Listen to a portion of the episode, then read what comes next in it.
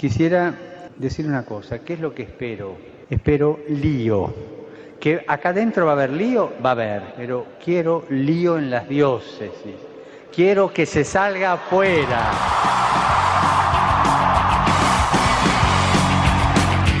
Armando Lío, con Fran Juárez desde Murcia. No puedo pelear contra algo invisible. Muy buenas tardes, queridos oyentes de Radio María. Estamos aquí dispuestos una semana más, como siempre, a armar lío. Muy bien, que tengo todo por ganar y que Hoy tenemos un programa muy especial, yo creo que también un poco en recompensa, porque el último programa pues no pudimos grabarlo, pero sé que Radio María pues siempre está atenta y puso pues una catequesis de Monseñor Munilla que seguro que nos vino bien a muchos y justa y necesaria para la juventud que nos sigue y para todos los que nos escuchan. ya no queda nada que perder. Y como digo, un programa muy especial porque hemos salido de los estudios de grabación de la Universidad Católica de Murcia para venirnos nada más y nada menos que a un convento enclavado en el centro de esta bella ciudad de Murcia con unas hermanas que me consta que nos quieren mucho y además sé que rezan por nosotros. Os la presentamos ahora mismo. Pero antes de presentar al resto del equipo, como siempre aquí acompañándonos Rocío Velasco. Hola, hola, aliantes, bienvenidos a este programa. Y en falta del resto de varones, de muchachos de este equipo, pues siempre tenemos una fiel representación, Álvaro Sancho. Hola, aliantes, buenas tardes. Echamos de menos a nuestro querido Dani del Pozo, le mandamos un fuerte abrazo, también otro para Fran Almagro, aunque lo podremos escuchar más adelante. Y también tenemos con nosotros, no puede faltar, el padre Luis Emilio Pascual. Buenas tardes y espero que Fernando se hable en español o en inglés, ¿no? Esperemos, esperemos, yo creo que en ver si español está vamos- aprendiendo. Y como, les, y como les decíamos, tenemos con nosotros pues a dos, a dos monjas de este convento, monjas dominicas de este convento de Santa Ana. Bienvenida, Sor Isabel María. Buenas tardes. Y también tenemos con nosotros a Sor María Belén. Hola, buenas tardes. Encantada de estar aquí con vosotros este ratillo. Bueno, jóvenes, como ya podéis ah, habéis podido apreciar, eh, Sor María Belén parece que es un poco más dicharachera que Sor Isabel María, pero es un verdadero placer poder contar con ellas para poder hablar del programa hoy, porque tenemos muchos temas que tratar y todos que girarán en torno a una sola palabra, la misericordia. No me queda más, otra no me sirve y sé muy bien que tengo todo por ganar y que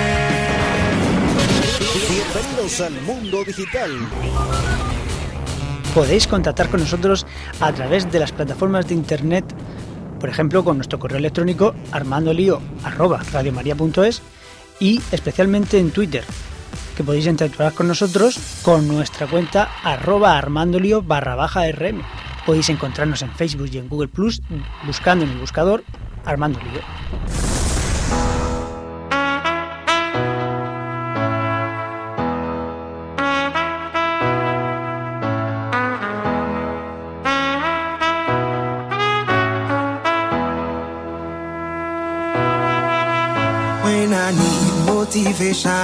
My one solution is my queen, cause she strong. Yeah, yeah. She is always in my corner, right there when I wanna. All these other girls are tempting, but I'm empty when you're gone, and they say? Pues bien, vamos a comenzar. Como no puede ser de otra forma, ya escucha, ya escuchamos todos la musiquita sonando. ¿Cómo van nuestras redes sociales en estos mm, casi dos meses? Álvaro Sancho, cuéntanos. Buenas tardes, amigos. Bueno, pues Lío Signos, que fue la, la temática del último programa, eh, lo podéis volver a escuchar, eh, que está en la plataforma iVox. Tenemos los enlaces colgados, colgados en Twitter y en Facebook. No tiene pérdida. Si aún así no supiera llegar, podéis escribirnos a armandolio.radiomaria.es y os pasamos el enlace. Y hablamos de Facebook, porque un año más la maratón ha sido un boom en las redes sociales Y nosotros queríamos sumarnos y lo hicimos con, es- con ese eslogan que muchos de vosotros ya conocéis. Con ese pedazo de eslogan en la voz de Fran Almagro, con esta maratón la vamos a liar. Un boom y desde luego ha gustado mucho por todas, pues por todas las personas que nos siguen. Sí, esta, esta publicación ha tenido una repercusión en Facebook de un alcance superior a 63.000 personas y ha sido compartido por una treintena de veces. También ha gustado mucho la, felita- la felicitación de nuestra madre en el mes de mayo. Como siempre, pues nada, muchas gracias por compartir e, e interactuar con ese contenido. No podíamos perder la oportunidad en el mes de María, en el mes de mayo, de hacer una pequeña felicitación, ¿no? Que nos salió del corazón porque sin ella, pues este programa no sería posible ni toda esta emisora de Radio María. Mm,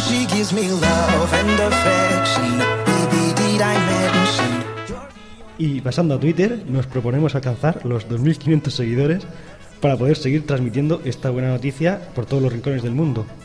Así que ya sabéis que el lío de las redes sociales no solo lo formamos nosotros, sino que podéis uniros a este medio de evangelización con un simple retweet o compartiendo el contenido. Tan fácil, tan sencillo como hacer un clic. ¿Cuántas cosas compartimos en Twitter, en Facebook, eh, enviamos por WhatsApp? ¿Y cuánto trabajo nos cuesta muchas veces? Pues eh, darle a un like a un mensaje de este tipo, o cuanto más ahora en este año de la misericordia, pues poder disfrutar de las palabras del Santo Padre, por ejemplo, que nosotros iremos tuiteando durante los siguientes meses. Pues sí, igual que nos mandan algún chiste en WhatsApp o lo que sea, pues un momentito que no sabemos a quién le puede hacer bien un retweet del Papa lo que sea. Bueno, pues como ya sabéis, tenemos nuestros programas colgados en la plataforma iVoox. Así podréis tener todos nuestros contenidos al alcance de un clic. Estamos también atentos siempre en el buzón de correo electrónico en la cuenta armandolio.radiomaria.es. Y ya sabéis que nos encanta recibir vuestras opiniones. Tenemos página en Facebook, en Twitter somos arroba armandolio-rm y en YouTube es eh, youtube.com armandolio-rm. Y ya sabéis, como dice Dani, Disfrutamos haciendo radio. Pues así es, disfrutamos haciendo radio y sobre todo pues con esta misión que tenemos en Radio María, ¿no? De poder llegar a, a todos los de nuestra quinta. Siempre decimos que hay muchos jóvenes, hay, puede haber muchas etapas de jóvenes, pero nosotros nos queremos dirigir a todos ellos, desde el adolescente eh, más pequeño hasta el joven pues más maduro, ¿no? Pero con ese espíritu joven también que tiene muchos de nuestros oyentes, no podemos olvidarlo. Y por supuesto, hoy tenéis que seguirnos con el Twitter con ese hashtag lío misericordia, al que le damos al play ya.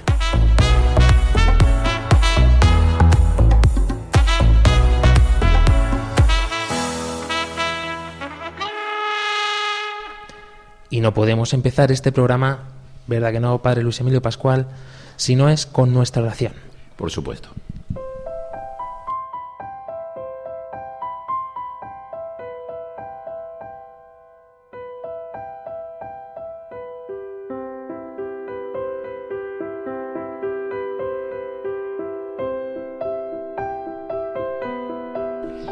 María orienta nuestra elección de vida.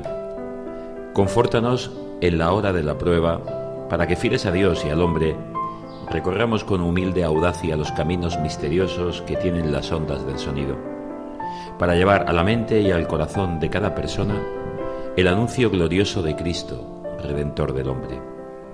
María, estrella de la evangelización, camina con nosotros, guía a Radio María y sé su protectora. Amén. I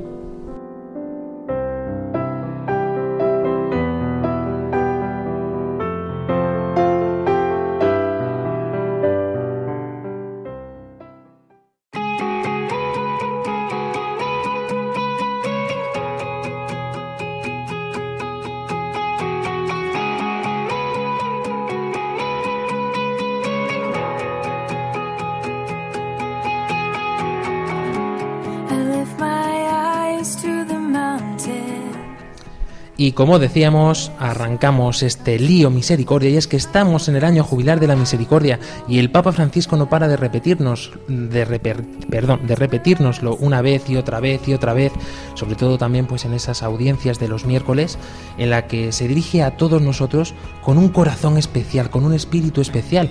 Eh, es como quedar con, eh, con este gran amigo que tienes para tomarte un café, para contarle tus problemas y él te responde, ¿no?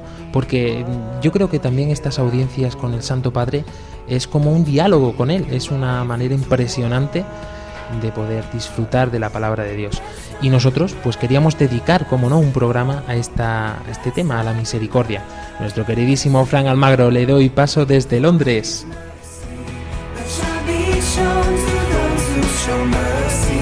Buenas tardes, queridos amigos y queridos oyentes de Radio María y de Armando Lío. Soy Fran Almagro. Me ha pedido mi amigo y mi director de equipo, Fran Juárez, que hiciese una introducción sobre el programa. Solo os voy a decir una cosa: este programa va a ser la releche. Esto va a ser un bombazo. Y te lo estoy diciendo muy en serio.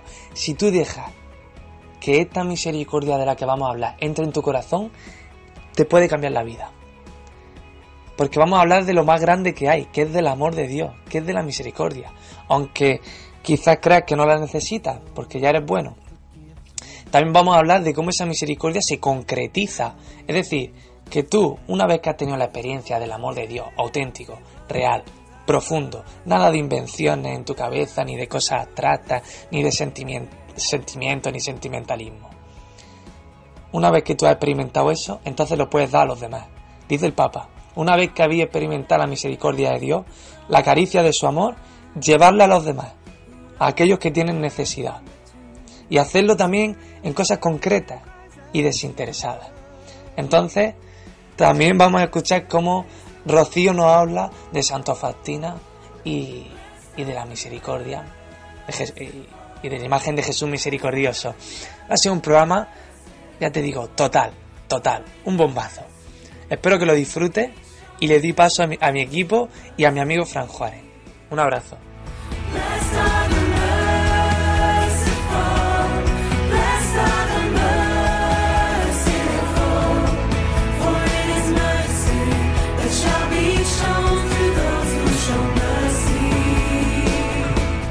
Muchas gracias, Fran Almagro. Como siempre, qué simpático es este crío. Sí, ¿eh? pero me, acabo de dar cuenta que lleva ya meses allí y no ha perdido el acento murciano. Nada, nada, nada. sigue, con el mismo acento murciano con el que se fue. Muy bien. Gracias, Fran. Pues así nos adelantaba este sumario, podríamos llamarlo, aunque quedan muchas cosas que contar en el programa, porque por supuesto no nos hemos venido a este convento de Santa Ana por casualidad. Eh, yo creo que incluso la tenemos que nombrar a estas monjas, las tenemos que nombrar madrinas nuestras. No sé la madre superiora qué pensará de esto. Encantadas. y como decía Fran, pues vamos a hablar un poquito de este, de este, de este concepto de la misericordia. Decía el Santo, el Santo Padre, el Papa Francisco, en la apertura de este año jubilar en la bula que promulgó. Decía, siempre tenemos necesidad de contemplar el misterio de la misericordia. Es fuente de alegría, de serenidad y de paz. Es condición para nuestra salvación y además la misericordia es la palabra que revela el misterio de la Santísima Trinidad. Misericordia es el acto último y supremo con el cual Dios viene a nuestro encuentro. Misericordia es la ley fundamental que habita en el encuentro en el camino de la vida. Misericordia es la vía que une Dios y el hombre, porque abre el corazón a la esperanza de ser amados para siempre, no obstante el límite de nuestro pecado. Unas palabras mm, sin lugar a dudas, pues que nos llenan de, gozo y nos llenan también de alegría y de esperanza. ¿Cuánta gente hay en, este mundo que necesita conocer esta misericordia, que intenta alojarse o intenta arroparse por, por el cariño, por la afectividad de los que tiene alrededor y aún así muchas veces pues se siente ese vacío, ¿no? Qué importante, qué necesario es dar a conocer pues lo más grande que, que tenemos de, de, Dios, de Jesucristo, que es su amor.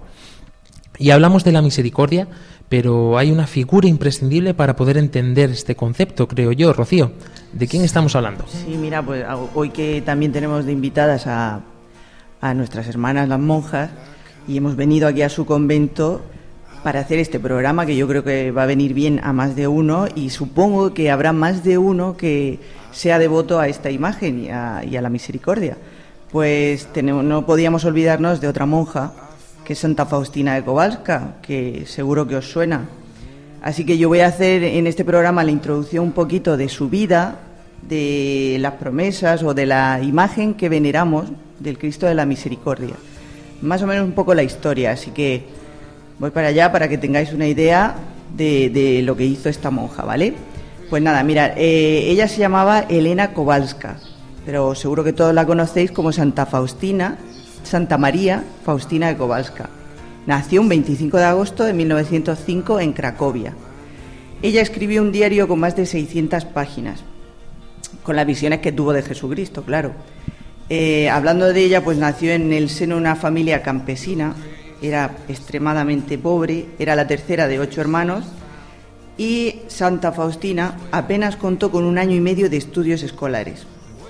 Antes de entrar al convento, trabajó, porque esto es una curiosidad que antes lo hablaba con, con las hermanas, de que pues, Santa Faustina era tan tan pobre que varios conventos la rechazaron. O sea, cuando ella sintió la llamada y, y- y fue a varias órdenes, pues la rechazaron porque no tenía ni lo justo para comprarse el ajuar, que antes era lo mínimo que tenía, que necesitaba una persona para entrar a un convento, a una congregación. Pues Santa Faustina no tenía ni eso, así que ella decidió eh, pues trabajar durante un año y durante ese año ahorró para, para tener lo mínimo que era ese ajuar.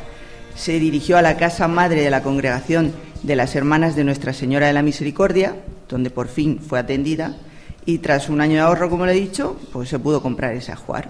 Entró en agosto de 1925 como post- postulante. El 30 de abril de 1926, un año después, tomó el hábito religioso como novicia, recibiendo el nombre de Sor María Faustina del Santísimo Sacramento. Ahí es nada. y luego, eh, bueno, ya en finales de años de su vida, pues mm, sufrió muchos tormentos corporales, estoy diciendo, eh, corporales, en la que tuvo la tuberculosis y claro, esta enfermedad en esas épocas, pues claro, la degeneró a tal, a tal momento que, que falleció un 5 de octubre de 1938 a los 33 años. Una vida mm, sin lugar a duda en la que se ve la mano de Dios por detrás y hay un momento además, un momento especial en el que Santa Faustina pues eh, le cambia la vida, por decirlo así, ¿no? Sí, sí, sí, que le cambia la vida en el momento de las apariciones de Jesús de la Misericordia, que fue un 22 de febrero de 1931, que es cuando ella narra que fue su primera visión, la primera visión que tuvo de Jesucristo hablándole. Antes de irme ahí, quería deciros que, porque ya viene lo de la JMJ, ya lo dejo caer por ahí, que luego haremos un programa de esto, preparando, porque es que nos vamos a su tierra, donde era Santa Faustina Kowalska. El 25 de noviembre de 1966 sus restos fueron trasladados al Santuario de la Divina Misericordia de Cracovia, que seguro que si vamos a esta JMJ todos, todos caeremos en algún momento en este santuario, porque es el más grande de la misericordia. No podemos perder además semejante oportunidad, por no, favor. No, no, estando allí, por favor, estando allí el que pueda. Y en 1993, eh, Juan Pablo II, nuestro santo Juan Pablo II, declaró beata Sofa- Sofa- Sor Faustina. María Faustina fue canonizada el 30 de abril del 2000, ¿vale? Y ya pasando otra vez a lo de las apariciones de la misericordia, en dicha escena, cuando se le aparece a Santa Faustina, pues Jesús, según ella cuenta, le pidió que pintase una imagen suya, como ella lo estaba viendo, y que firmaran debajo eh, Jesús, en ti confío. Entonces Sa- Santa Faustina Kowalska buscó a alguien que fue un pintor, esto lo tuvo que hacer un pintor que se llamaba Eugenio Kazimierowski. Y esta fue, la imagen fue presentada y venerada públicamente en Lituania, o sea, no en Cracovia, en Lituania, en abril de 1935. Esa es la primera imagen que se conoce de, la- de las revelaciones que Santa Faustina tuvo. Pero hay otra curiosidad aquí. Santa Faustina lloró como una magdalena, como se dice. Cuando ella vio esta primera imagen, lloró tantísimo porque decía que no se acercaba ni a la mitad de la belleza que ella veía en las revelaciones. Yo no sé cómo os lo imaginaréis vosotros, pero yo me imagino allí a Santa Faustina eh, describiéndole al pintor como cuando están haciendo los retratos robots, esto es para la policía, ¿no? Y este pintor pues estaría pintando la imagen de, de la visión, de la aparición que había tenido Santa Faustina. Y cuando me comentabas esto mientras preparamos el programa, la verdad que sorprende, ¿no? Y, y es un dato más que, por lo menos para mí, es como que cerciora que, que esta revelación es cierta, es verdadera, ¿no? Porque las emociones del ser humano pues siempre están ligadas a una verdad, ¿no? Es muy difícil o hay que ser muy profesional para poder eh, fingir semejantes es que es difícil, expresiones. Claro, es difícil, como dices tú, primero tú tener la visión y tratar de darle las instrucciones a un hombre, a un humano, que lo va a retratar con su mano. O sea, está recibiendo las instrucciones de la que lo vio, él lo está haciendo de la mejor manera posible, pero claro, el resultado final. Eso no- ocurre similar, similar ocurrió en Lourdes cuando intentan hacer una imagen de la señora que Bernadette, Bernardita había visto en aquella gruta, hacen muchas imágenes, hacen una mirando hacia abajo, hacia arriba, dicen, no, no, yo dijo que estaba mirando, pero no que tenía la cabeza levantada, esta sí, esta no, y al final la que se quedó definitivamente en la gruta, lo último que dijo Bernadette de ella era, es, pero no es. Con eso lo dice todo. Ese es, es lo que yo he visto, pero no es. Porque es imposible poder representar físicamente en una imagen de escultura o de pintura, pues la- las emociones, como tú decías, Frank, lo que uno auténticamente ha descubierto. Y lógicamente ninguna imagen humana puede representar a Dios, simplemente nos hará un acercamiento. No, no, no, por eso quería cogerte yo un momentito cuando estás diciendo lo de ningún humano puede, puede recoger toda esa belleza de, de esa visión. Y en, en un trocito del diario que, que escribió, Santa Faustina Kowalska, hablando de esto, de, este, de esta pincelada, pues Jesús también le dice, no en la belleza del color ni la del pincel está la grandeza de esta imagen, sino en mi gracia. O sea, aquí todo lo que nos quiere decir es que es una pintura hecha por la mano de un hombre, que no tenemos que venerar y caer en la idolatría. O sea, venerar sí a la imagen, pero no caer en la idolatría, sí, porque en realidad lo importante es la gracia y la Sor misericordia. Isabel María creo que quiere Pues yo quiero algo. traer aquí a colación un santo de nuestra orden, ya que estamos en una casa de dominicos, una casa de predicadores. Pues tenemos en nuestra orden un gran santo, que Santo Tomás de Aquino, y él no tuvo una visión física de lo que era el Señor, pero sí nos cuentan sus biógrafos que él después de escribir la Suma Teológica, que hasta el día de hoy se utiliza como manual de teología en todas las universidades, tuvo una visión celebrando la Eucaristía de lo que era la belleza del misterio de Dios y dijo, todo lo que he escrito es paja. Y tú lees a Santo Tomás y se te ponen los pelos de punta hasta el nivel que tiene para explicar las cosas. Porque la escolástica es como muy plástica, por decirlo de alguna manera, y, y- y lo, lo tocan, ¿no? Y dijo, es impresionante, ¿no? Un hombre de tanta sabiduría es paja todo lo que he escrito. No destruyó su, la suma teología porque no lo dejaron, pero si por él hubiera sido, hubiera roto lo que había escrito porque dice, no se asemeja nada al misterio de Dios. O sea, la belleza de Dios es tan grande, es la belleza del misterio, porque ya no, en Dios no podemos hablar de cosas físicas, sino lo que es el misterio de Dios es tan grande que nada de lo que podamos hacer en representación, en arte, ni escribiendo se asemeja. Pero sin lugar a duda creo que coincidiréis eh, conmigo en que eh, esto ayuda mucho, pa- nos ayuda mucho a nosotros, ¿no? El Sí. poder eh, leer, el poder ver, el poder disfrutar, escuchar incluso, Sí. eh, todo esto ayuda a fortalecer también en muchas ocasiones nuestra fe. Claro. Sin duda alguna, la belleza es la cuarta vía de acercamiento a Dios. Sí, pues, Comentar ahora también una cosita sobre eso que acabas de comentar sobre Isabel María. Pues nada, yo sigo con lo de, ya que hemos- nos hemos desviado con esto de la imagen, de los pinceles y le- todos sabréis y en los que lo veneran tenéis la imagen delante segurísimo del Cristo de la Misericordia, pues fijaros cómo son las cosas y la, y la curiosidad de que la imagen que en realidad se hizo famosa en el mundo entero la realizó otro pintor, es eh, Adolf Hilla, pero que él hizo la, la imagen pintándola, pero en agradecimiento por la salvación de su familia de la guerra. Y esa, esa es la imagen que hoy en día todos conocemos y, y es la que se venera, y esa fue la que Santa Faustina dijo que en los ojos de esa imagen, que era algo más o menos de lo que ella veía en, en la postura, en los ojos, en la cara, la belleza de la cara, de la mirada. Entonces, no quien se lo encargó, sino una persona que decide hacerlo en agradecimiento pues es la imagen que veneramos hoy en día. Sin lugar a duda vemos también, creo que comentamos algo en el programa Lío Signos, que no todo es ponerse a pintar eh, por arte, por disfrute, por profesión, sino es que hay un sentimiento detrás, hay una, una vocación. Ah, aparte de, estar acordándome mientras estabas diciendo esto de nuestro queridísimo Fran Almagro, que es un apasionado de todo este tema, eh, no puedo evitar acordarme de, de Kiko Argüello, cuando pinta a mí me llamó mucho la atención porque él siempre se pone en oración y me atrevería a decir que reza más que pinta.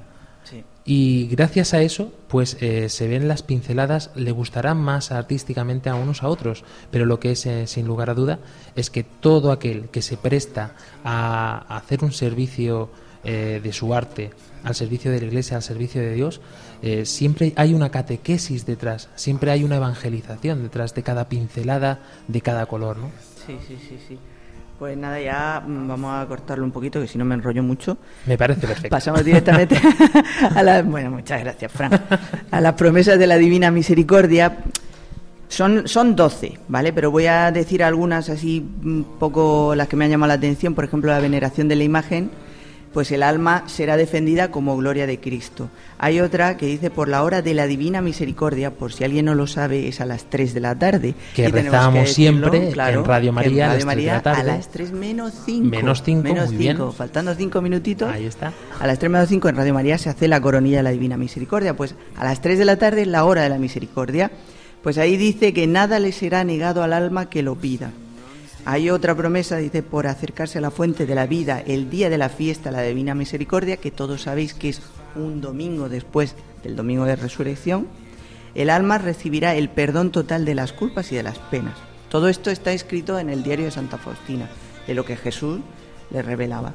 Luego la novena, por la novena, las almas que sean presentadas a Cristo, las mencionadas en la novena, van a sacar fuerzas, alivio y toda gracia que necesiten para afrontar las dificultades de la vida y especialmente en la hora de la muerte. Y luego ya pasamos a la coronilla de lo que estábamos diciendo en la, aquí en Radio María es donde se reza a las 3 menos 5. Pues por la coronilla de la Divina Misericordia serán envueltas por su misericordia en la vida y especialmente en la hora de la muerte. Hay también una de las promesas que a mí me llama mucho la atención de la, de la coronilla de la Divina Misericordia que dice a los pecadores empedernidos, y creo que aquí nos englobamos más de uno. más de uno, más de uno. dice a los pecadores empedernidos, cuando la recen, Cristo colmará sus almas de paz y la honra de su muerte será feliz. Sí. Sí, eso es verdad. Bueno, eso es verdad. Todavía no lo he experimentado, espero que sí. espero que sí. Y enlazando, Rocío, muchas gracias por todas estas aportaciones. Eh, ¿Alguna cosita más te queda sí, dos segundos antes de, de, explicar en la imagen de la Divina Misericordia, que es la que os decía, la que veneramos, si, se preguntarán qué significan esos dos rayos, porque yo no lo sabía y me llamaba muchísimo la atención. Yo sabía que era Jesucristo, pero yo decía, esos rayos que le salen del corazón, porque lo han pintado así. Pues os explico muy brevemente. Esos dos rayos significan la sangre y el agua, porque si os dais cuenta, un rayo es rojo y el otro es más azul. Y lo que os decía, es uno la sangre y el agua, es que es en el momento en el que el, sabéis que el soldado romano pues le clava la lanza para asegurarse de que está muerto y al momento de clavarle la lanza en ese momento es cuando sale de su pecho la sangre y el agua, que nos viene a decir más o menos que son dos sacramentos. El pálido es el sacramento de la penitencia o el perdón y la del rayo rojo es el de la Eucaristía o de la comunión. Pues nada, espero que haya quedado un poquito claro.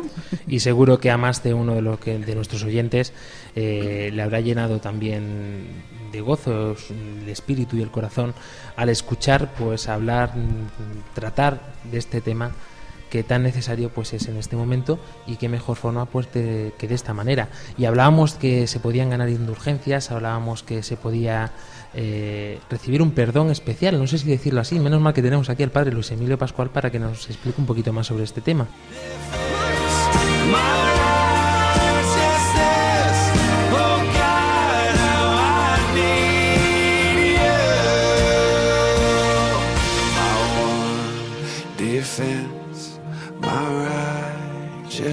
Estás escuchando Armando Lío en Radio María siempre el perdón de Dios, la misericordia de Dios se derrama sobre cualquier ser humano que lo pida. pero ciertamente hay momentos especiales. Eh, antes de eso, quería comentarte lo que tú decías de, de, cierta, de, de la artista como pinta rezando y como antes ha rezado. Eh, tenemos aquí en Murcia un ejemplo y es Francisco Salcillo. Francisco Salcillo eh, todos los días a las 8 de la mañana celebraba la Eucaristía y al acabar iba al convento y celebraba la Eucaristía muy cercano a su taller y después se iba al taller. Y concretamente tenemos escrito en el libro de honor del museo, no vamos a decir nombres, pero que en aquel momento era el presidente de, del Tribunal Supremo y del Consejo del Poder Judicial en, España, eh, y firmó allí con su nombre y puso, después de contemplar estas imágenes y haber rezado con ellas, comprendo que Salcillo las tuvo que hacer de rodillas. Quería decir, es imposible si no es desde Dios y desde la oración hacer esto. Bueno, pues como tú decías, estamos en un año jubilar o año santo de la misericordia. ¿Y qué quiere el Papa con esto? Pues hacernos ver que todos los momentos son santos, ya lo dice el texto bíblico. Eh, cualquier momento es un momento de gracia, momento de paz y de reconciliación con el Señor. Pero hay momentos especiales a través de aniversarios y bueno, estamos en un monasterio que están de aniversario y no poco. 800 años están celebrando la Orden de Predicadores que nació. Uno de y los concretamente, principales por el que estamos, para eso estamos aquí. Y concretamente este monasterio tiene 525 años. Están todavía terminando su aniversario también. O sea, dos fechas importantes en este lugar. Bueno, pues el Papa, ¿qué nos quiere decir? Y los papas, ¿qué nos han dicho? En determinados momentos, pues hay una indulgencia plenaria. A veces esto se cosifica, porque la gracia de Dios no se puede cosificar. Eh, es tan inmensa que es imposible abarcarla. Pero es verdad que siempre con el pecado, con nuestro deterioro del ser que somos, pues siempre quedan restos. Cada vez que vamos al sacramento de la penitencia, de la reconciliación, Dios nos ama, Dios nos perdona, volvemos a comenzar. Pero todo eso va creando unos restos en nosotros, va dejando como huellas. Entonces hay determinados momentos, incluso todos los días, porque una oración, Ave María, una obra de caridad, una obra de misericordia, pues es una indulgencia para que estos restos también incluso desaparezcan totalmente de nosotros. Pero hay momentos en que se nos concede por celebrar el día de la misericordia en un santuario concretamente, o en, este año de la misericordia, una indulgencia plenaria. Quiere decir, totalmente todas esas restos, todas esas huellas eh, que, que están ahí en nosotros son totalmente purificadas, perdonadas, de modo que no es por asustar a nadie, pero si inmediatamente saliéramos de aquel lugar que hemos celebrado, nos cae cualquier piedra del aire y nos da la cabeza y pasamos ya con la eternidad, con, la, con el Señor de la eternidad, vamos directamente, ni purgatorio, ni purificación, ni nada, salimos directamente como recién bautizados en la vida del Señor, indulgencia plenaria, y eso nos da una potencia de vida y de gracia maravillosa. Y, por si no ha quedado muy claro, yo no sé si nos valió, pero creo que lo entendieron porque en un campamento de verano hace ya años que teníamos y, estuvimos trabajando también, fue el año santo de la redención, aquel año, y el año para el año 2000, eh, también un año muy especial. Y entonces, ¿cómo hacer ver a los niños esto de las indulgencias y sobre todo que en nosotros queda algo? Hicimos un juego no sé si lo vais a entender. Eh, creo que, quedó muy bonito, porque no se nos ocurría nada. Y entonces lo que hicimos fue que se reunían por grupos todos los niños con sus monitores, tal. parece que no había, no, había ninguna actividad y era que hicieran lo que desearan, cantaran, jugaran, bailaran. Entonces cada vez que uno de ellos quería ser protagonista, la soberbia, el orgullo, o se reía del otro porque lo había hecho mal, o tropezaba, o contaba un chiste pues no muy eh, adecuado, de estos que decimos verdes. Pues el monitor, la monitora cogía un clavito que tenía y en una pieza de corcho, como dos folios, iba poniendo estos clavos. Ellos no sabían lo que era en el juego. Cuando nos juntamos todos, unos tenían muchos clavos, otros tenían menos, y estaban orgullosos, tenemos más que vosotros, tenemos más. Cuando les dijimos que aquello era cada vez pecado que habían cometido algunos del grupo, o cada acercamiento al mal que habían hecho, entonces cambiaron la cara. El que tenía muchos, el grupo aquel, pues estaba un poco. Entonces les hicimos que, bueno, no pasaba nada, Dios era, perdón, era misericordia, y entonces tenían que eliminar estos clavos. ¿Cómo era? Pues eran con obras particularmente ellos de penitencia, de ascesis, un momento de oración, eh, hacer un pequeño esfuerzo que no habían hecho el día anterior, privarse a lo mejor del postre a mediodía, alguna cosita. Y poco a poco los, monitores iban sacando los clavitos. Pero este aquí que luego pusimos ese cartón frente al sol, o sea, ese corcho frente al sol y quedaban todos los agujeros. Los clavos ya no estaban, pero quedaban los agujeros. cómo hacer que estos agujeros no existieran. Tuvimos que usar una plastilina de estas pequeñitas blanca y se iba rellenando los agujeros. Pero solo se hacía cuando cualquiera de ellos hacía una obra de servicio y de misericordia hacia los demás del grupo. Por ejemplo, se ofrecía a lavarle los calcetines. Por ejemplo, se ofrecía a sacar la basura. Se ofrecía alguna cosa por los demás, una obra de cercanía, de amor, de misericordia especial. Y conforme iban haciendo, se iban llenando, con lo cual al final prácticamente todos los corchos terminaron, bueno, vistos así, pues a, a cuatro palmos, a medio metro. Es decir, este resto, eso es la- lo que consigue la indulgencia, que nosotros parezca, aparentemente en eso, lógicamente era gráfico y se podía... Pero en este caso concreto, en el corazón del hombre, uno dice, es que he renacido de nuevo, estoy plenamente en las manos del Señor y para la eternidad con Él.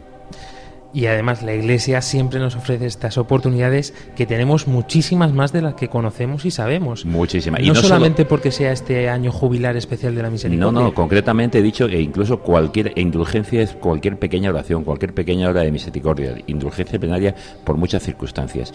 Y no solo una vez, si estamos en un año, no solo una vez, sino podemos ofrecerla por cualquiera de nuestros difuntos, por cualquiera de las personas, cada vez que podamos vivir este, este acto jubilar.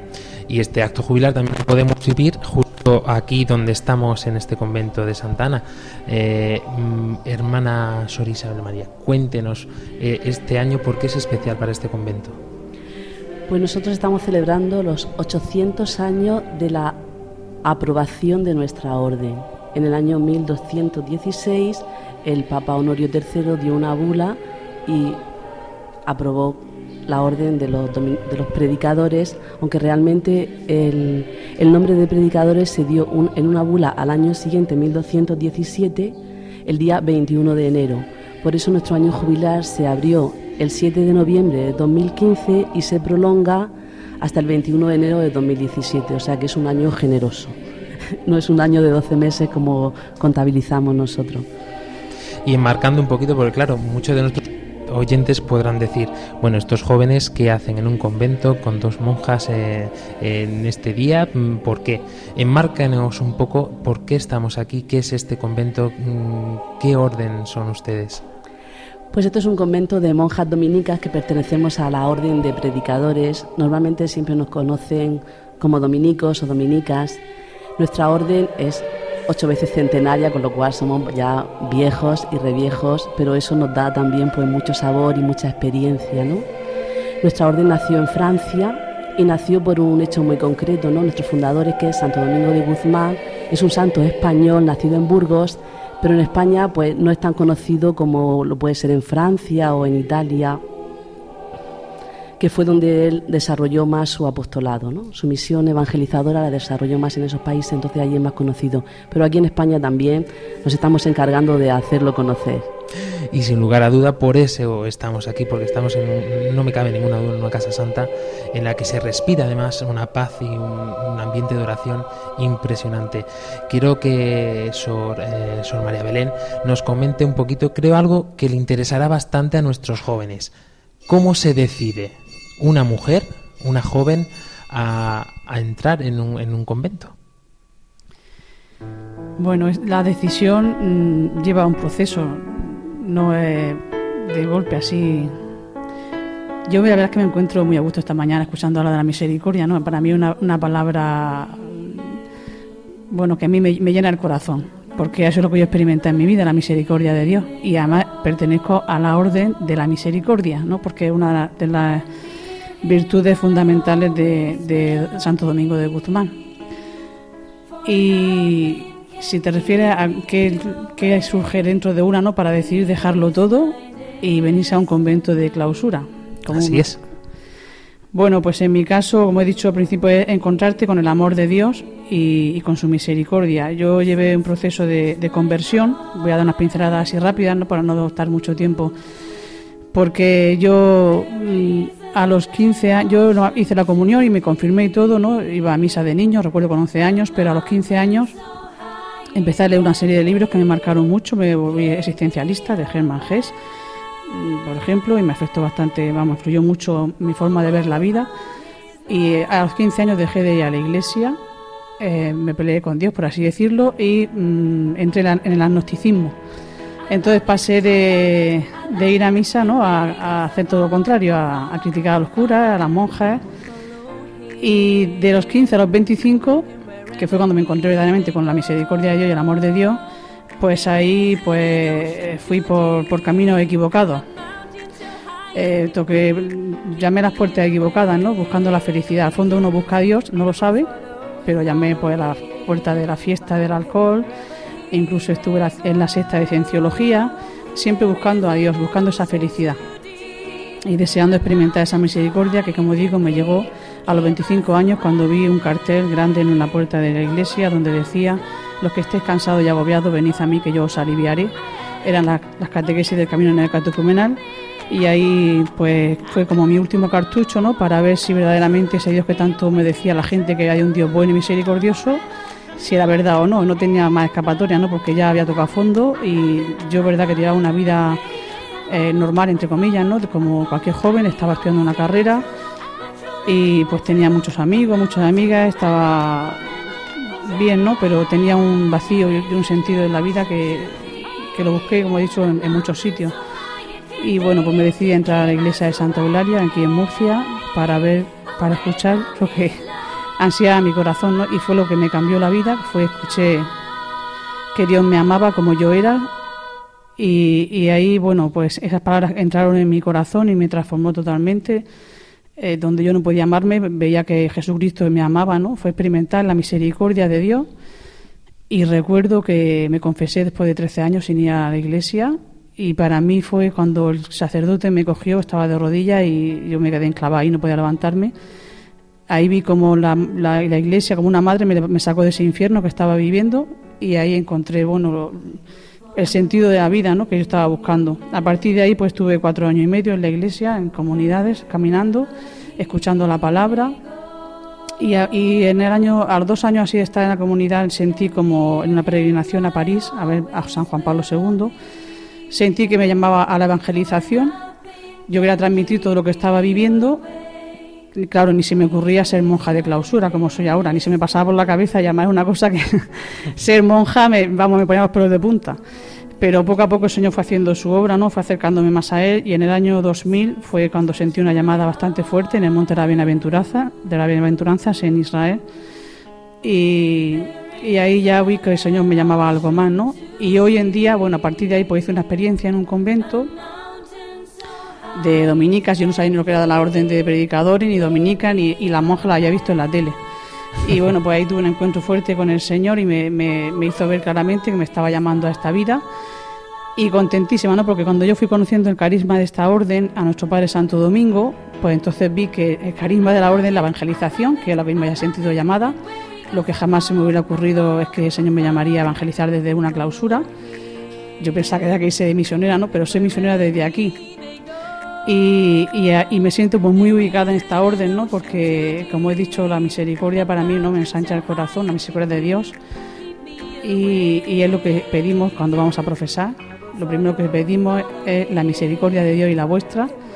Y bueno, pues ahí ahí donde me cambió todo, todo. Vamos, que luego vienen muchas cosas, evidentemente te ofrecen muchas cosas para cambiar los planes del Señor incluso a mí se me llegó a ofrecer un trabajo muy bueno, y, pero yo ante el amor de Dios y la misericordia que experimenté y viendo que se me llamaba esto, yo lo dejé todo como una gracia grande del Señor y aquí estoy, en este convento ya llevo, oh, va a ser 16 años.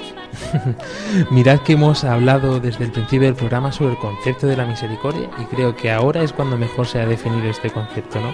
¿Cómo se puede palpar de una manera mejor este, cómo es el amor de Dios, la misericordia que tiene para con nosotros? Mm, muchísimas gracias, eh, María Belén. Desde luego, creo que nuestros jóvenes estarán ahora mismo todos así. Eh, ha salido este programa hace poco, el de Quiero ser monja, y ha sido todo como así un boom y tal. Eh, nada más, eso es totalmente, totalmente irreal, me parece ilusorio comparado, comparado con la realidad que tenemos aquí, ¿no? Que, lo que decía, eso es circo. O sea, el testimonio de esta hermana, vamos, invita a muchos jóvenes que es eso, que a veces estamos en una edad en la que no sabemos ni a dónde pertenecemos, ni dónde estamos, ni lo que queremos en la vida. Estamos que ni a la derecha ni a la izquierda, ni para adelante ni para atrás, decimos, ¿cuál es mi sitio? Y con este testimonio, pues, que puede ayudar mucho. Así que invitemos a todos los jóvenes, como hablaba antes Luis Emilio también de, de la indulgencia plenaria, de visitar eh, los conventos, las iglesias que, que, que te ofrecen todas esta- estas experiencias que son tan buenas. Y no se trata de venderle la moto a los jóvenes, se trata de hacer una invitación desde la realidad. Y creo que para eso nada- nadie mejor que una, una madre. Sor Isabel, como madre de esta casa donde estamos hoy, eh, seguro que puede hacer eh, esta invitación a los jóvenes, yo diría a abrir el oído, ¿verdad que sí? Abrir el oído y abrir el corazón.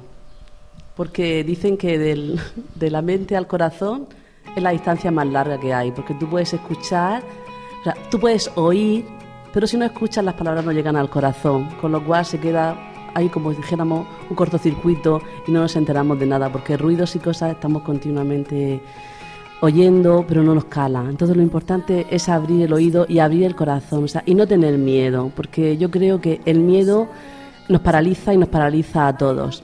Yo cuando sentí la vocación y tenía 18 años, pues sí que sentí miedo, pero a la vez dije, pues mira, como soy tan joven, yo me voy al convento. Si en tres o cuatro años veo que no, pues me vuelvo. Y entonces, pues mira, ese fue como el Señor me hizo ese, porque yo soy una persona como muy racionalista, ¿no? Entonces, pues ese argumento como me quitó el miedo. Entonces, pues fiarse del Señor, o sea, porque en el fondo hay, hay que fiarse de Dios, ¿no? Y abrir el corazón. Y a mí me encanta, ¿no? Lo que dijo Benedicto XVI, o sea, no hay que tener miedo a Cristo porque Cristo no te quita nada, te lo da todo. Tenemos miedo a perder las cosas y las cosas en el fondo no son nada en comparación con, con lo que encuentras cuando te acercas al Señor. La paz, la alegría, el no necesitar nada. O sea, puedes vivir con tan poco y eso, si no te acercas, si no haces la experiencia de abrir tu oído, que el corazón esté abierto y ponerte en camino, eso, aunque yo te lo cuente, no lo vas a saber. Tienes tú que hacer la experiencia de dejar que Dios entre en tu vida. ¿Y cómo pueden hacer esto? Porque muchos jóvenes a lo mejor, eh, está- están sintiendo esta llamada y no saben cómo hacerlo muchas veces. Eh, supongo que vosotras ten- habréis tenido muchas experiencias de este tipo, ¿no? De jóvenes, jóvenes, como dirían algunos, eh, de muchachas que están interesadas. ¿Qué tienen que hacer? ¿Viven una experiencia? ¿Se ponen en contacto con vosotras? ¿Cómo es eso? Pues sí, lo, primero que tienen que hacer esas personas, ¿no? Pues acercarse a la iglesia, ¿no? Porque la iglesia es una madre que nos va educando, ¿no? Porque Dios, ¿no? Su misericordia, es- yo lo entiendo así, ¿no? Como el amor que nos persigue, ¿no? O sea, Dios nos está persiguiendo, pero si nosotros corremos para el otro lado, no lo- al final el Señor te alcanza, pero hay que acercarse a la iglesia, frecuentar los sacramentos, escuchar la palabra de Dios.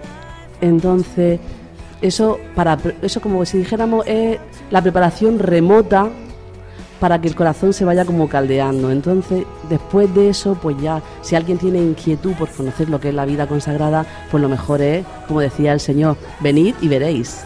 Entonces, primero ponemos los garbanzos a remojar, después le damos un poquito de calor en la cazuela y una vez que ya la tenemos podemos echarle todos los demás ingredientes, ¿no? y, luego no lo comemos. Eh, yo, escuchando, escuchando a la madre, eh, hay una cosa que le digo yo siempre a la gente joven. Digo, con Dios se encuentra el que le busca y el que le rechaza y huye de él. Porque cuando no encuentra nada donde al final tiene que refugiarse. Es como aquel que corre sin sentido. Cuando se da contra la pared tiene que dar la vuelta, como los juguetes aquellos que rebotaban y volvían. Entonces Dios nos encuentra cuando huimos y cuando le, y cuando le buscamos. Lo que no nos encuentra nunca, porque Él es un caballero, es cuando nos, encerramos en el sofá, en casa y cerramos puertas y ventanas. Pero cuando estamos fuera, huyendo o buscándole, sale. Por eso cuando el corazón se esponja y, y por eso eh, si tenemos el ejemplo de San Agustín y tantos otros santos, San Agustín era un joven inquieto. A veces alguien le le ha nombrado como un pinta que si viviera hoy llevaría, pues no sé, la- las chupas de cuero y, los pelos de colores y una moto de esa gorda. Pues quería ser feliz hasta que se encontró con la felicidad. Cuando digo que nada le daba felicidad, él quería ser feliz y estaba buscando, buscando, buscando y no sabía que era Dios lo que buscaba. Su madre sí, la lo sabía, pero él no. Y así tantos y tantos santos. Por eso, huyamos o busquemos, pero no nos quedemos quietos, eso es lo primero. Y, y luego, sobre todo, porque estamos hablando de misericordia, misericordia. Yo me gustó una cosa que escuché una vez y lo repito mucho. La misericordia es el apellido de Dios. Dice San Juan, Dios es amor. Es la única definición en la Biblia de Dios. Amor y Jesús la, la palabra de Padre. Dios es Padre, Dios es amor, dirá San Juan. Y el apellido es misericordia. Por eso es amor de misericordia, amor misericordioso. Esto nos lo han dicho muchos y muchos y muchos santos. Y concretamente es el, el nombre de una orden que fundó una paisana nuestra, Madre eh, Esperanza de Jesús en Santomera, ¿eh? que es el amor misericordioso, con el gran santuario del amor misericordioso en, en Coldevalenza, en el centro de Italia. Y de hecho, fijaros qué, qué cosas, porque no son casualidades. Eh, eh, Juan Pablo II está en Cracovia, estará allí como obispo auxiliar. Santa Faustina es de Cracovia. Habla de la misericordia y de, precisamente de toda esta realidad que tú nos has contado perfectamente. Madre Esperanza funda en Coldevalenza. Madre Esperanza ayudó a Juan Pablo II en sus primeros años de sacerdote por Roma y era muy amiga suya. Juan Pablo II sufre el atentado con aquel disparo el 13 de mayo. El primer viaje que hace al salir ya incorporado fuera de Roma es al santuario de la, de la misericordia, al santuario de Colevalenza, del amor misericordioso, a dar gracias. Y allí es donde proclama y hace pública la su, su encíclica Dios rico en misericordia, Dives in Misericordia.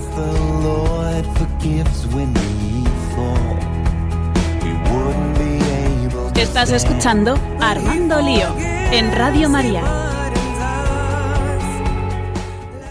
Se nos consume el tiempo. Es, nos falta todavía, no puedo ni verlo porque nos quedan todavía hasta dos páginas de guion. Álvaro Sancho, vamos a hacer una cosa. No vamos a preparar un previo para este programa, un post, perdón, para después del programa, en el que nos unamos pues a esta campaña también de Radio María de poner en práctica pues las obras de misericordia, ¿no? Sí, claro, porque, bueno, todo esto de la misericordia lo, lo hablamos como, como cosa abstracta o cosa que hay que sentir, pero cosa también que se, que se, se ejercita y que se ve en hechos concretos y que están muy, muy marcados y, y son muy son muy necesarios. Y vamos a intentar ayudar a todos nuestros oyentes y a todos nuestros espectadores de YouTube a que se pongan en marcha ¿no? con estas obras de misericordia que sin lugar a duda nos ayudarán a todos a acercarnos un poquito más a Dios y a hacernos un poquito merecedores de recibir este apellido de misericordia, como nos ha dicho el padre Luis Emilio Pascual.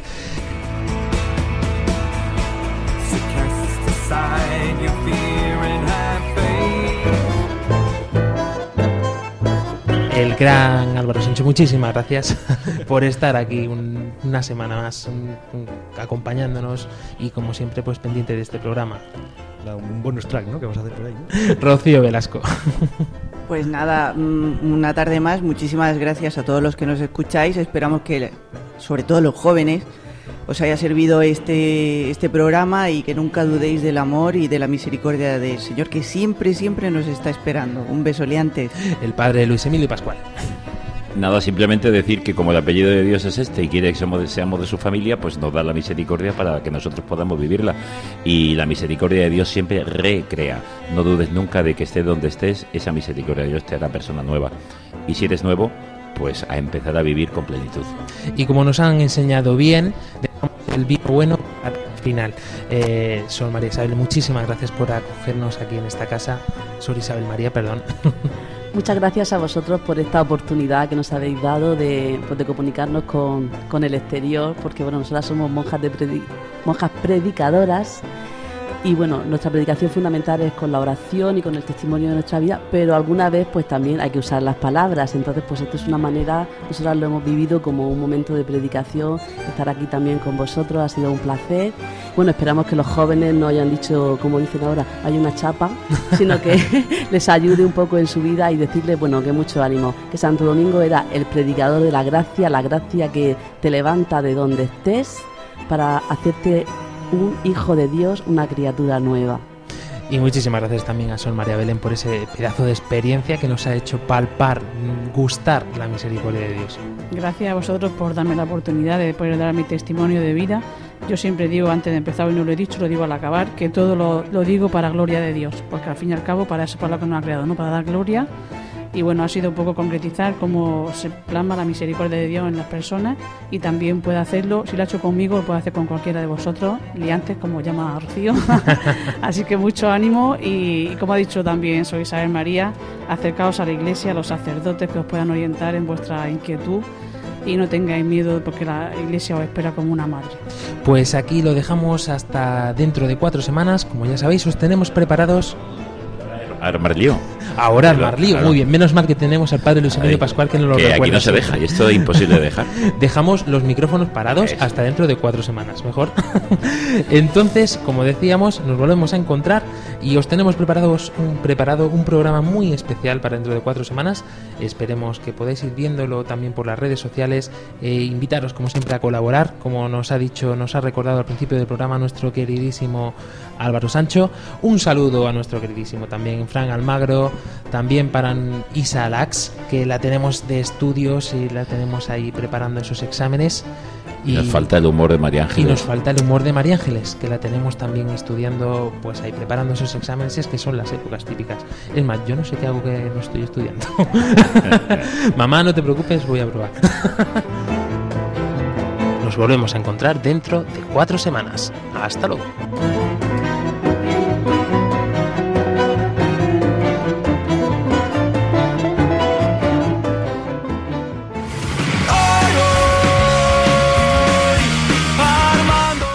Armando Lío, con Fran Juárez desde Murcia. Armando Lío, todo es hoy diferente, ya no queda nada que perder.